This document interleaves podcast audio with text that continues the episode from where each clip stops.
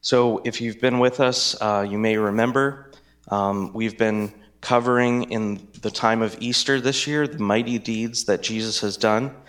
Um, actually, that was before Easter. We were going through the book of John. And then in Easter, we've been looking at all the gospel presentations, how they demonstrate and reveal Jesus' power over death. And we've been looking at each of the gospel writers Matthew, Mark, Luke, and John each one of those and their perspective and recording of the resurrection.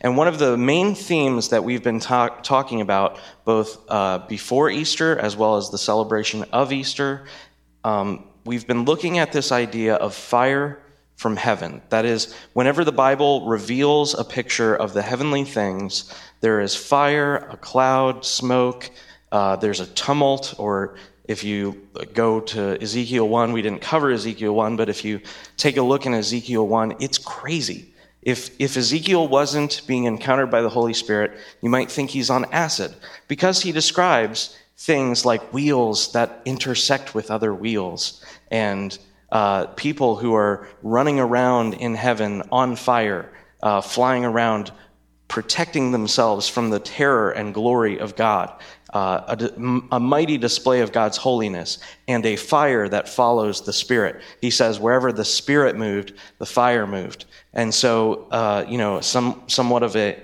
a depiction of the Holy Spirit's invigorating power.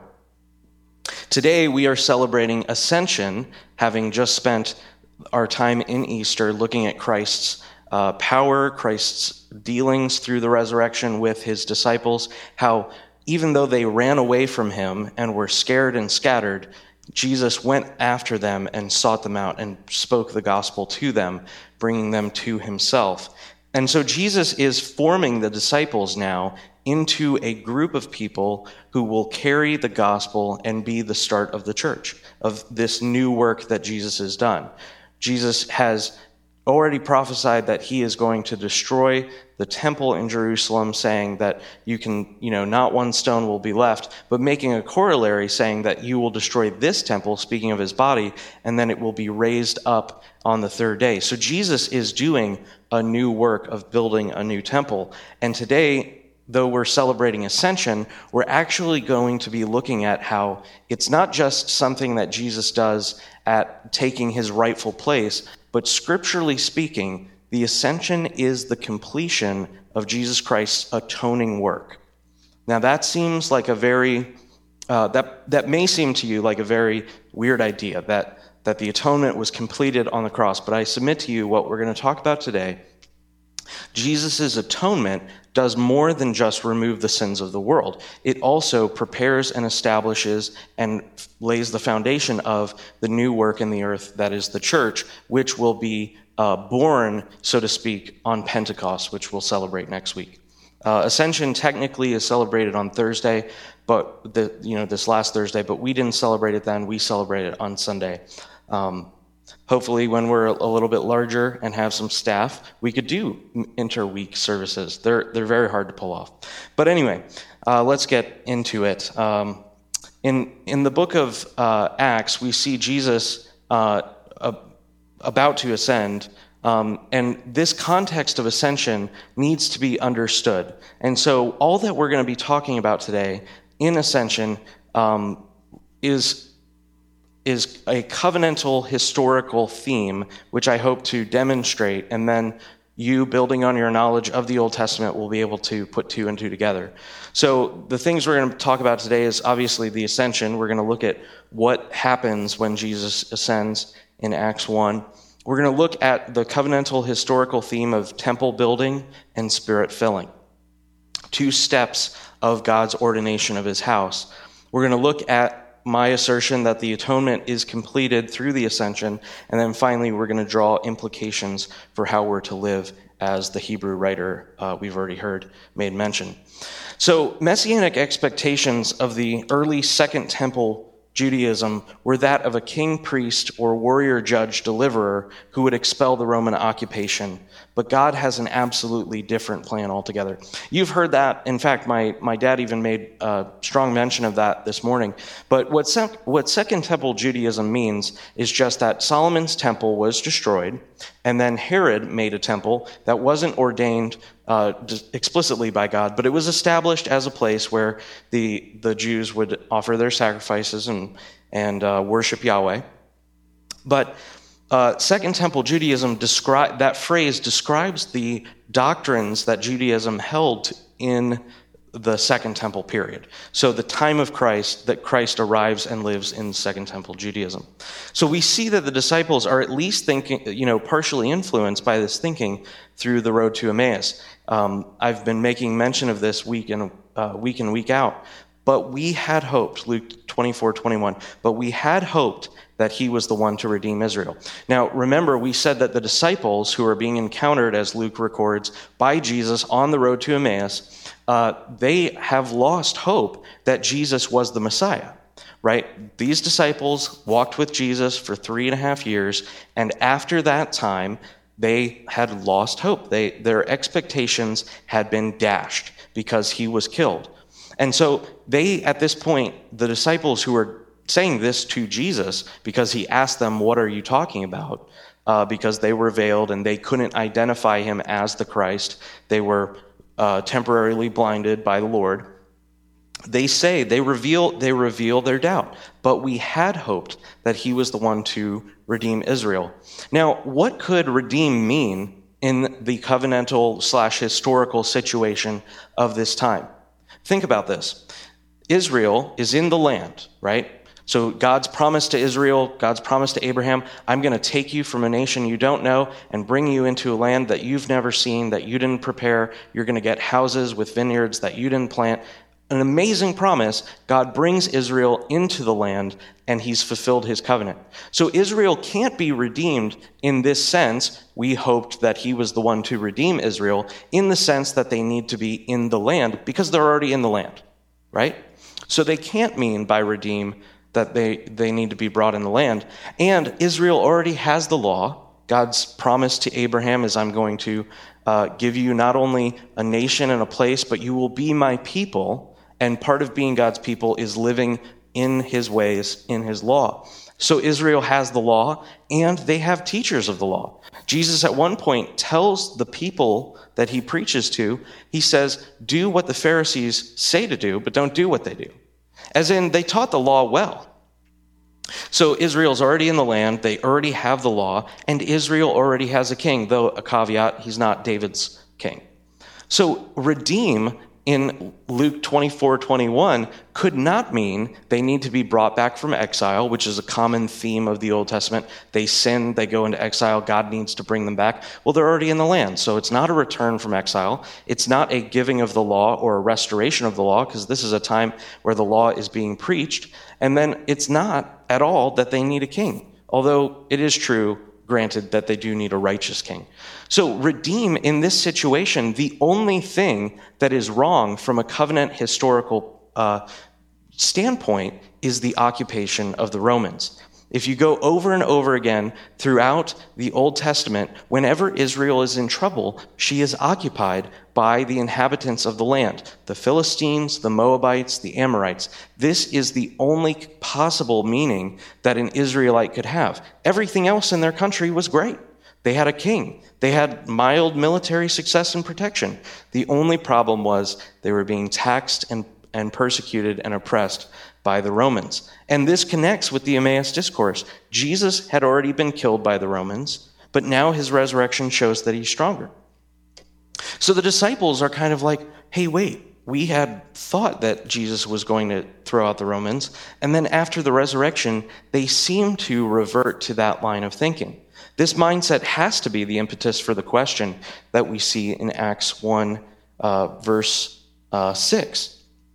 Jesus had already defeated crucifixion, Rome's main weapon against her enemies, uh, and has Jesus himself has been speaking about the kingdom of God for 40 days. So think about this. If you're an Israelite and your nation is occupied, and you believe that the Messiah your opinion of the Messiah is that he will come and bring a campaign against Rome and throw out the occupiers of the land so Israel can be in the land truly.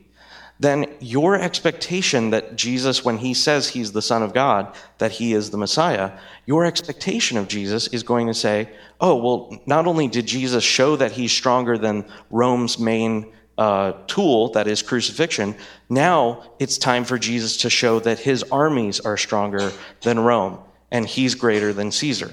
Now, Jesus is greater than Caesar, but not in the way they think.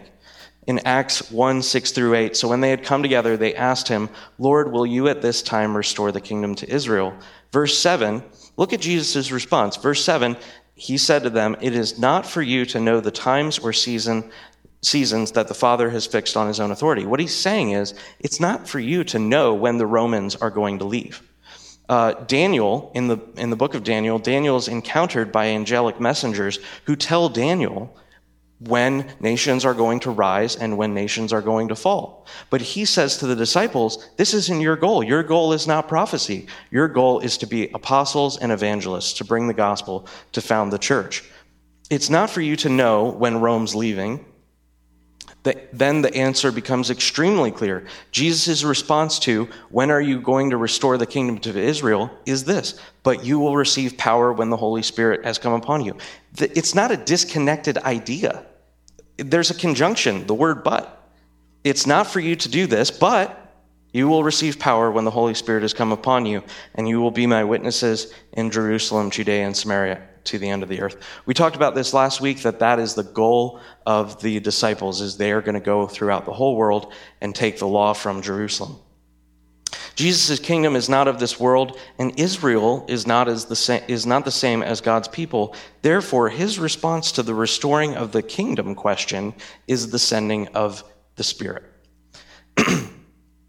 Precisely at this moment, the Father lifts Jesus up and uh, brings him up into heaven. It brings him up into a cloud, a cloud, of course, being a picture of the Spirit. You have to see that this is done uh, and I say precisely at this moment that the writer of Acts, uh, Luke the physician, is attempting to drive home this idea that Jesus is ascended to go send the Spirit to bring the kingdom. Verse 9, and when he had said these things, that phrase is a vital connection. Whenever you see something in the scriptures, and when he had done, or after this, etc., it's trying to indicate there is a purpose behind Christ's actions or God's actions. As they were looking on, he was lifted up, and a cloud took them out of their sight. And while they were gazing uh, into heaven, there were two men who stood by them in white robes. Again, there's that picture of white robes and heavenly messengers. And he said to them, Men of Galilee, why do you stand looking into heaven? This Jesus who was taken up from you into heaven will come in the same way.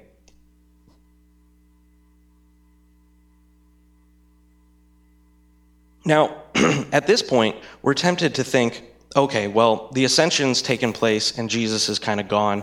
The disciples are just going to be left to their own devices. May I submit to you, there is an extreme reason why we understand the, the words, and when he had said these things, he was lifted up. That connection to sending of the Spirit means that Jesus himself is ascending for the purpose of getting ready to send the Spirit. You've got to ask yourself the question in this, in this idea of the Spirit coming. Oh, thanks. Um, why did the Holy Spirit not come immediately after the crucifixion or the, the resurrection? Have you ever thought of that? that? That may seem like a weird question, but think about it for a second. Why, why was the Holy Spirit not yet descended on the disciples? Now, it's true in John 16, uh, Jesus does breathe on the disciples and he says, receive the Holy Spirit, but not in the way where the Holy Spirit comes and baptizes not only the, the 12, but also uh, the rest of the church at the time, the 120 who are in the upper room.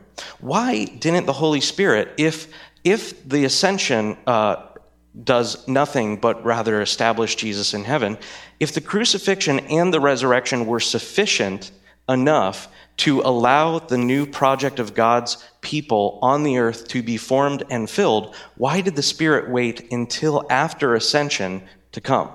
Why wouldn't the Holy Spirit just fall? Because that's part of the new covenant. God's promise to, Ezekiel is that I will not only write your, the, my law on your hearts, but I will put my, a new spirit with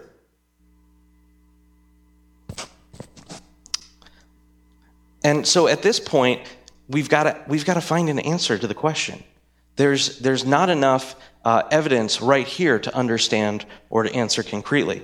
You might be able to say that Jesus needed to demonstrate evidence of his bodily resurrection to the disciples uh, for a period of 40 days, but that's not very sufficient because we know that Jesus doesn't go to heaven and then become the Spirit. That's a heresy called modalism. Uh, we know that Jesus can be on the earth and someone can be filled with the Spirit at the same time. In fact, people were filled with the Spirit uh, in the Old Covenant. Um, so, but just individuals. He spent a, f- a period of 40 days teaching them about the kingdom, so it could be the case that, you know, the Spirit can't come yet because Jesus is still interacting with the disciples one on one. Those two reasons don't seem very sufficient, uh, and I don't think they even make very much sense. The Spirit could come while Jesus was still on the earth physically. So, why does the Spirit come? Well, perhaps we should look in the rest of the Bible for how the Spirit has come into other situations. We know that Jesus is forming a new people. He's forming a new building. First Peter will, you know, after after these things, when First Peter's written, First Peter uh, he explains that that we are being built up into a spiritual temple, stones fitted together, so that the Spirit would come and dwell. So let's ask ourselves, how has the Spirit come in other times? Well, at the beginning of the, the people of Israel uh, coming out of Egypt, the Holy Spirit comes as a spirit pillar, which is revealed at, in daytime as a cloud and at nighttime uh, as a fire. Now, there, I would assert that there is definitely just one pillar, that is, the Spirit is being manifested, um, and that that pillar is an indication of God coming, and he brings what? A cloud, and he brings fire, correct? Now, uh, the idea that there's only one pillar might seem strange. How could it be a cloud during the day and then fire? Have you ever um, turned on your stove and, and you see you know something on the stove and it's uh, kind of black or gray, or maybe you've got a glass top stove and it's it's just uh, um, you know it doesn't it doesn't glow because there's light on in the room. Well, turn off the lights and you'll see the stove glowing, right? The the heating element will be red hot. But while there's light, you can't see it because the light is uh, a little stronger than the, the heat from the heating element. This is why he's a cloud by day. During the sunlight, they can't see through the mistiness of the cloud. And then at the end of the day, during night, it appears as what it really is a fire in the center, right? So, this image of a cloud by day and a fire by night is the Spirit coming to pull Israel out of Egypt. We connect it again with Mount Sinai. When Moses is called up, Mount Sinai is covered with smoke and fire, which produces a cloud, quaking and trembling because Yahweh's come to visit. Remember, if you take a brick and drop it into water, what happens? Splashes, ripples, bubbles, because whatever is heavier or weightier falls through whatever is weaker and less stable. When Yahweh comes to Mount Sinai, the mountains shake at the presence of the Lord. And so at this point, we're, we're building an image. God calls Moses up and shows Moses the pattern of how to build the, tab- the tabernacle. When the tabernacle is built, the Spirit then comes and fills. So the tabernacle, when it's being built, is not yet filled with the Spirit. It's still being worked on. Exodus 40, 33 through 34, he, Moses, erected the court all around the tabernacle and the altar and hung up the veil for the gateway to the court. Thus, Moses finishes the work. Look at the very next verse. Then the cloud covered the tent of meeting, and the glory of the Lord filled the tabernacle. Again, the connection being that Moses is done with his work, then the Spirit comes and fills. This is a pattern over and over again. Likewise, the Spirit fills Solomon's temple after it is built and dedicated and prepared. Second Chronicles 7, 1 through 2. Now, when Solomon had finished praying, fire came down from heaven. Solomon, in the previous chapter, we don't have time to, to cover it, issues the the most amazing prayer, establishing Israel, asking for God's protection, for them to not drift uh, from the path, for, for them to, to follow after Yahweh and not go after other gods. And after that great prayer, Solomon is a symbol at this point of a high king, high priest. He's both the king and he functions in a priestly manner, praying and dedicating the temple, though not offering sacrifices, unlike Saul. Now, when Solomon had finished praying, That's after it's built, and then they come in and have a, a solemn assembly, and Solomon begins to pray. Fire came down from heaven and consumed the burnt offering and the sacrifices. And look at this. And the glory of the Lord filled the house. The priests could not enter into the house of the Lord because the glory of the Lord filled the house. So, both on Mount Sinai, there's cloud, there's a fire. Moses sees the pattern of how to build the tabernacle. Likewise, when building the tabernacle after it's finished, there's a cloud, there's fire. When the temple is finished, Solomon's temple, there's a cloud, there's fire. We're seeing a pattern. What's the point of all this? Um, the heavenly temple is a true reality in God's uh, presence, immediate presence. And the, the book of Hebrews uh, is a masterpiece in explaining the symbolism of the Old Testament and the signs and realities uh, that are connected. So there's signs of the reality, and then there's the reality itself. In the book of Hebrews, chapter 8, verse 5, uh, who serve the, that relative pronoun is talking about the priests, they serve a copy and shadow of the heavenly things, just as Moses was warned by God when he was about to erect the tabernacle. For, see, he says, that you make all things according to the pattern which was shown to you on the mountain.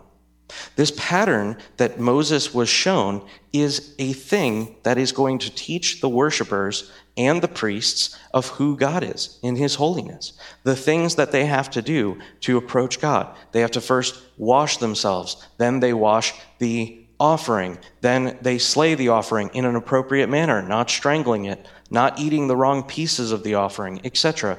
Teaching them that to approach God is a without perfect covering is a terrifying thing.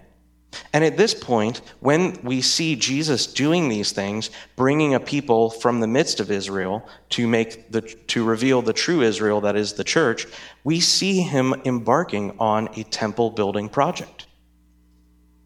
This is what Jesus is doing in his atonement. He doesn't just die on the cross in, to establish the possibility in a cosmic sense or a universal sense of possible salvation. He's doing his all of his work, his crucifixion, his resurrection, his ascension, to establish a people, to establish a nation within the nations.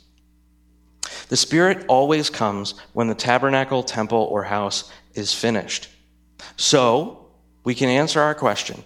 If the Spirit has not yet descended after the resurrection, before the ascension, then we know that the ascension must be the purification of the new building.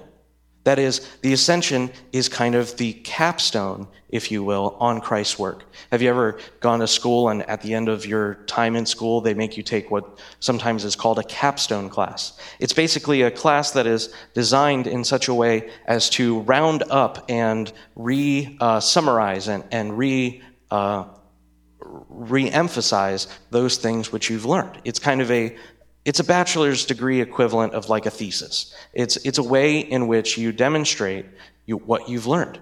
The ascension is the capstone on Christ's earthly, earthly ministry. It is the culmination and graduation of that earthly ministry being transferred from Christ to the apostles, as we will see. So, on the day of the atonement, if you remember, the high priest, he creates a cloud in the midst of the temple. Leviticus 16, 12, and 13. He shall take a firepan full of coals of fire from upon the altar before the Lord, and two handfuls of finely ground sweet incense, and bring it inside the veil. Have you ever burned incense? Do you know what happens when you burn incense? Lots of smoke, if you burn it the right way. Uh, there's lots of smoke, lots of aroma. Have you ever seen incense burned in, in like a church service? Maybe, maybe if you've been visiting a Catholic church or an Anglican church. There, when they burn, uh, when they burn incense, there's tons and tons of smoke. What happens in the burning of incense or an offering? The smoke rises, but it also at some point stops rising because the building has a ceiling. And in this place, then a cloud is created. And so the high priest, before completing the Day of Atonement, creates a cloud. Verse 13, he shall put the incense on the fire before the Lord, that the cloud of incense may cover the mercy seat, that is on the ark of the testimony, otherwise he will die. So, incense and the cloud covering God's glory is a mighty, mighty important thing to understand. So, how does the Day of Atonement complete? Uh, imagine it or, or picture it. The high priest comes into the Holy of Holies. He takes uh, two handfuls, uh, or yeah, two handfuls of finely ground sweet incense. This is going to be an intense fire. He puts them on the altar, and then, uh, you know, that cloud is created. It fills the room, and then at that point, the Day of Atonement continues. And then he offers the sacrifice for the sins of the people. So Jesus, in ascending in the cloud, uh, is demonstrating that he's the high priest. The yearly atonement, as the book of Hebrews says, was only done forward looking to the work of Christ. Again, the Hebrew writer tells us that these things, the Day of Atonement, are just a shadow of the true substance. Hebrews 10:1 connecting with our reading, for since the law has but a shadow of the good things to come, instead of the true form of these realities, it can never by the same sacrifices that are continually offered every year make perfect those who draw near. The Hebrew writer here is saying that the things that were done in the Old Covenant were, were done in such a way as to indicate the true high priest, the true offering that Jesus Christ would bring. By rising up in the cloud through his ascension, Jesus demonstrates that he is the true high priest, offering up the everlasting and final atonement. Hebrews 10 10 through 12. And by that will, that is Jesus Christ's will to do the will of God, we have been sanctified through the offering of the body of Jesus Christ once for all. Verse 11 And every priest stands daily at his service, offering repeatedly the same sacrifices, which can never take away sins. But when Christ had offered for all time a single, a single sacrifice for sins, he sat down at the right hand of God. It's probably appropriate that the Grays aren't here, just so I don't think, you know, so John doesn't think I'm flattering him. But there was this one worship night a few months ago where John Gray, you know, there's two types of prophecies that we have in this church often. There's kinds where people just stand up and say, I feel the Lord is saying. And then there's what I like to think of a prophetic reading. Someone feels led by the Lord to read a particular passage of Scripture. And there was one day when John Gray was at a Friday night fellowship and he stood up and read these verses, and I got knocked on my rear uh, because I was so humbled by the weight of the power of the implication of verse 12. But when Christ had offered for all time a single sacrifice for sins, he sat down.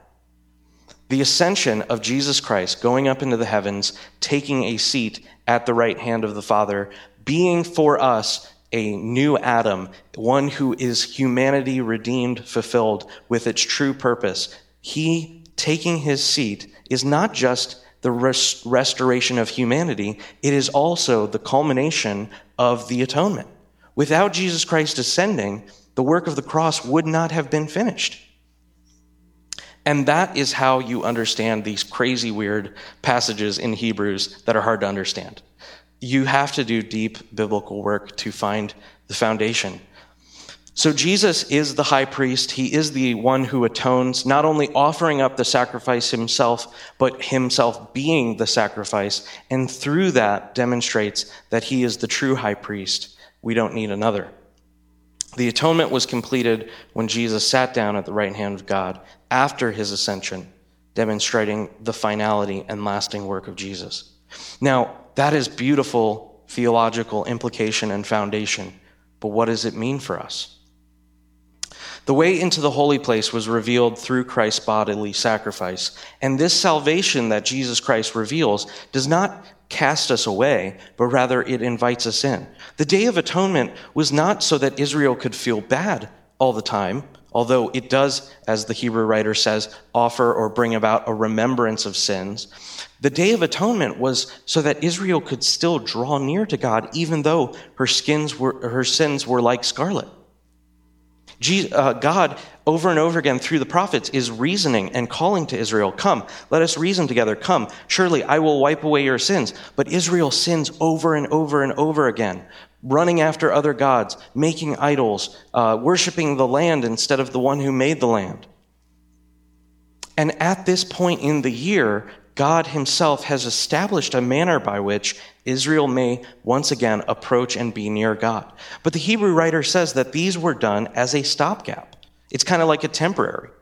Have you ever put a spare tire on your car?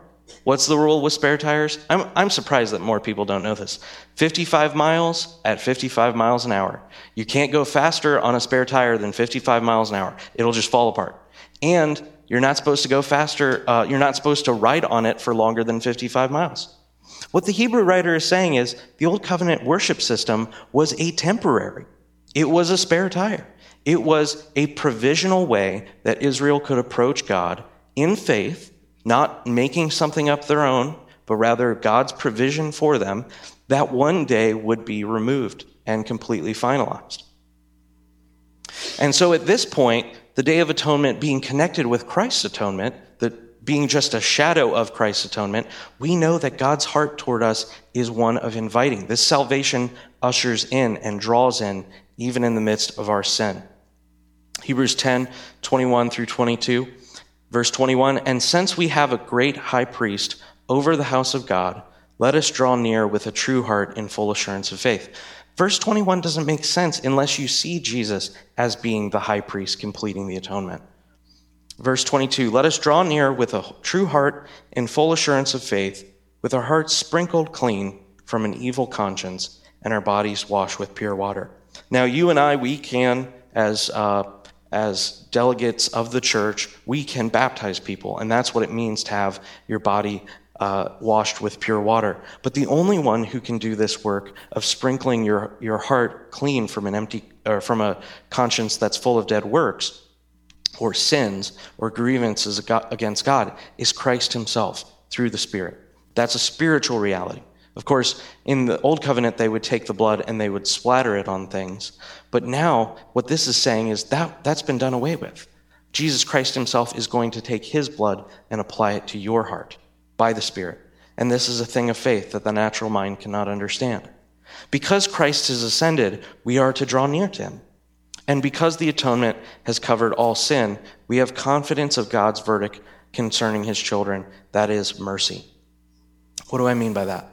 The Day of Atonement was done yearly because sins continue to keep happening. But what the Hebrew writer says is after Christ has made the atonement, after he had for one time and all finalized the offering for sin, he sat down. Meaning that your sins that take place after Christ sat down are already covered. This is amazing, extravagant, unknowable grace. That you and I can have confidence to draw near to God's throne, to come before his presence in the midst of our sin, while repenting it, while fighting against it, while by the Spirit putting it to death, but still all the while knowing that we have shortcomings and failures, uh, parts of our heart, parts of our will, rebelling against God, though submitting to his word as we learn to walk in a mature way, we know that they're already covered. Now, an evidence that you are not following God's will and you are not God's child is you will take that and make that your license for sin. Well, if Jesus' atonement is already completed through the ascension and he's sat down and he is not continuing to offer a sacrifice for sins, if, if my future sins are covered, well, then eat, drink, and be merry. Let's go party all night. Let's go live wildly. That's an evidence that you are not really one who's uh, been sprinkled with the blood of Christ.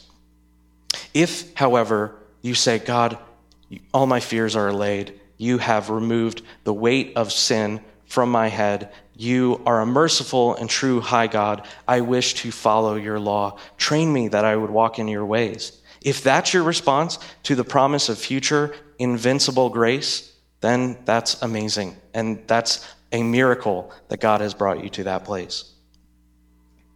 The, the, the ascension of Christ demonstrates that he is not only ruling and reigning, which is something we emphasize all the time. Jesus Christ is the King of Kings, the Lord of Lords. He is ruling over the world, bringing about his will through his Spirit, through his church, remaking, renewing the earth. And he will culminate that project in a great restoration, of which uh, the prophets of old have said the glory of God will cover the waters uh, the knowledge of the glory of God will cover the earth as the waters cover the sea. The question, of course, in that imagery is how do the waters cover the sea? Totally.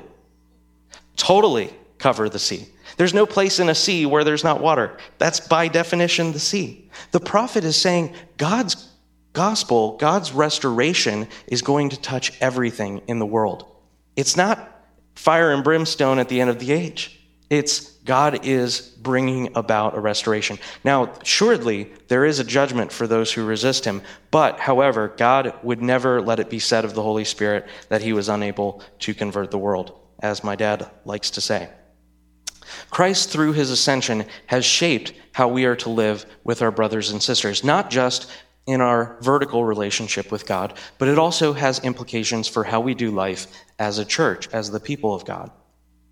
Hebrews 10, 24 through 25. And let us consider, this is a, this is a continuing of the idea for the Hebrew writer. And let us consider how to stir up one another to love and good works, not neglecting to meet together, as is the habit of some, but encouraging one another, and all the more as you see the day drawing near. Because Christ has ascended, the Spirit will come, which we will celebrate next week. But also because Christ has ascended, we can live holy lives filled with good works. And because Christ has ascended, we can bodily, uh, because Christ has ascended bodily, we can draw near. If someone wants to grab the kids, we're going to close. We can, we can draw near with fullness of faith to the table where he offers once again himself. That's what the Hebrew writer is saying in verse 22. Let us draw near with a true heart in full assurance of faith. There's no doubt for those who are offered forgiveness through Christ of his position toward you.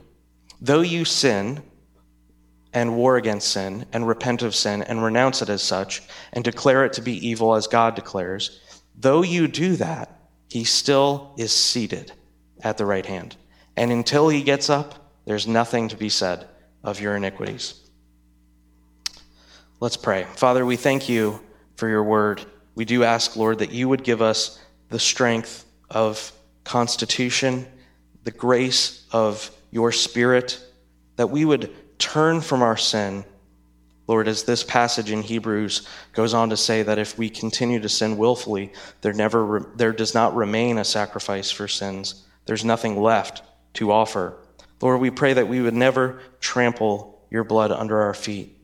Give us the grace and faith to believe your word, saying that we have a way to walk in newness of life having been baptized by water, having had our hearts sprinkled with your blood.